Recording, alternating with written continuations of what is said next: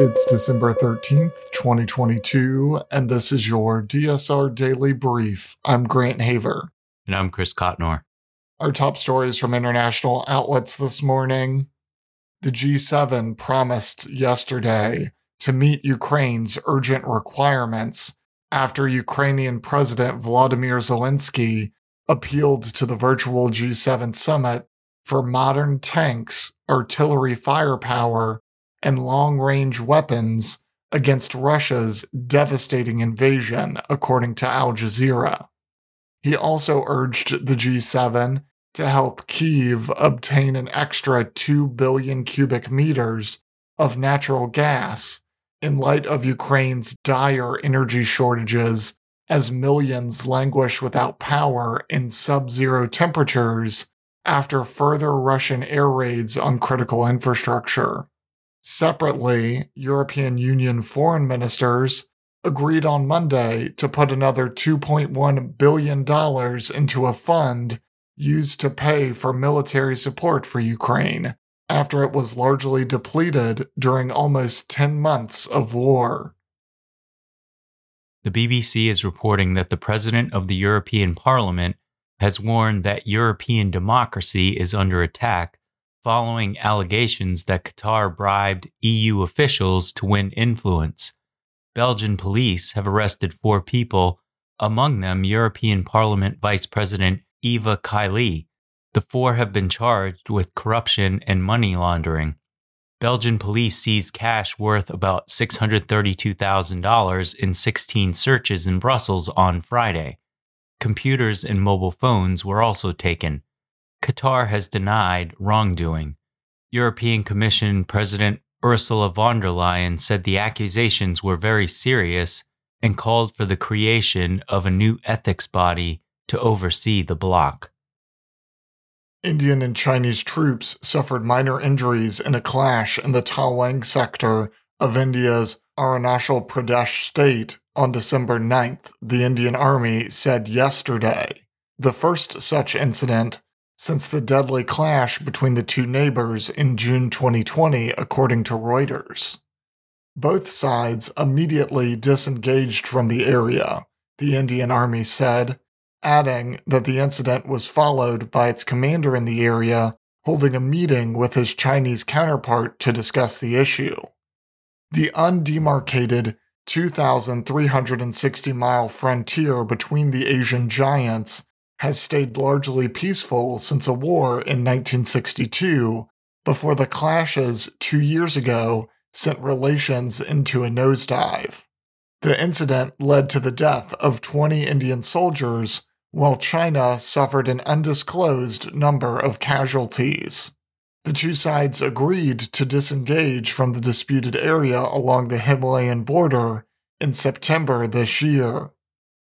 I just want to note that we have two rising powers that have nuclear weapons that have an unclear border with an increasing number of clashes. This remains an area where misunderstandings and mistakes could turn into major problems not only between India and China, but for the rest of the world. Elsewhere, Le Monde reports that disgraced cryptocurrency tycoon Sam Bankman-Fried was arrested yesterday in the Bahamas at the request of the United States, according to U S officials seeking to charge him after the spectacular collapse of his F T X platform. The thirty-year-old had in recent weeks defied legal advice and multiplied media appearances offering his version of the company's sudden failure, usually by a video link from the Bahamas. Reeling from customer withdrawals and short some eight billion dollars, F T X and some one hundred related entities filed for bankruptcy protection on November eleventh, inviting scrutiny from regulators, prosecutors, and furious clients who had believed the hype about cryptocurrency. Among the revelations, F T X is suspected of fraud for propping up Alameda with billions of dollars in customer funds that are now likely lost forever. Questions also linger over whether Mister Bankman-Fried engaged in market manipulation or illegally provided inside information to Alameda.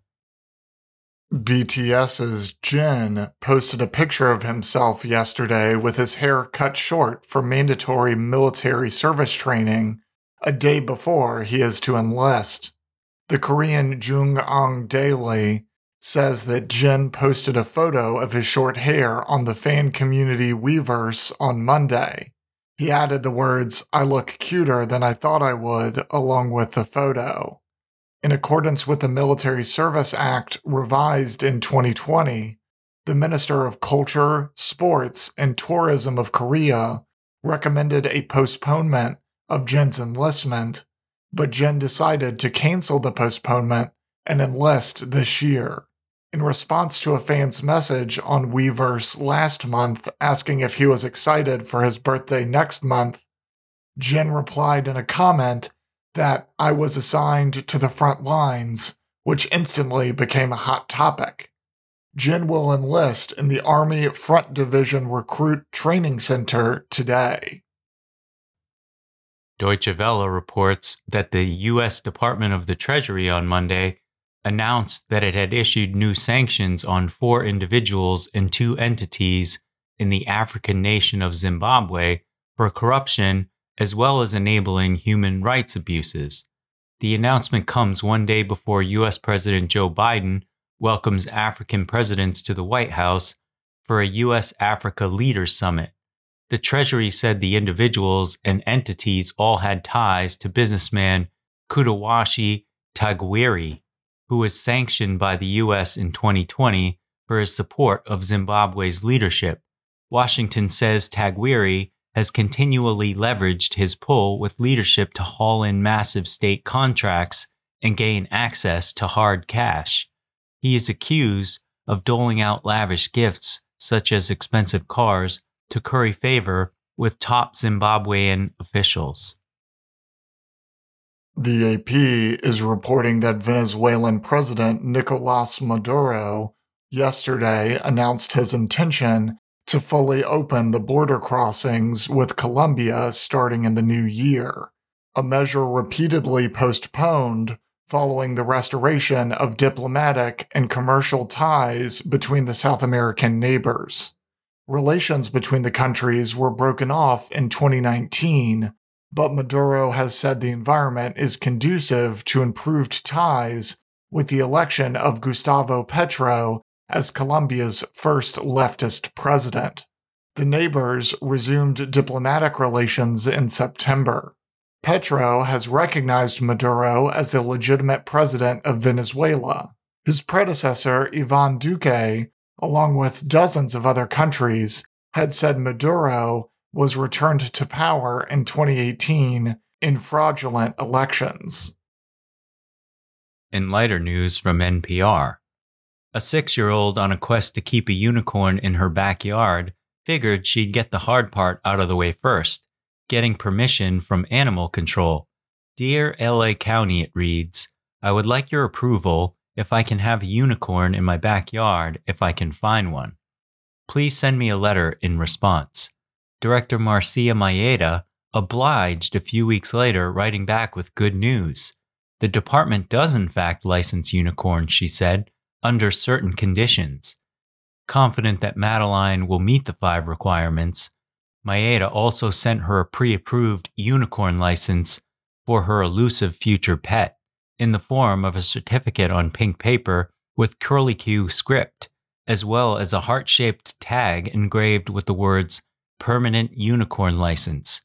And because unicorns are indeed very rare to find, the department is also giving Madeline a plush unicorn, wearing the tag, of course, to keep her company during her search as a token of its appreciation. That's all the news we have for you today. Be sure to rate, review, and subscribe so the more people can find the show. If you have a tip, topic, or correction you'd like to flag for us, please email us at podcasts at the D S R network dot com. Members of the D S R Network will receive an evening newsletter version of the D S R Daily Brief and bonus weekend briefs.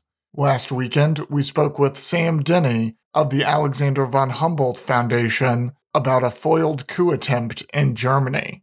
If you aren't a member, go to the D S R network dot com and become a member to make sure you never miss any of our analysis. If you want more in-depth discussion of these issues, be sure to follow the links in the show notes to read our sources and tune into our sister podcasts on the D S R network.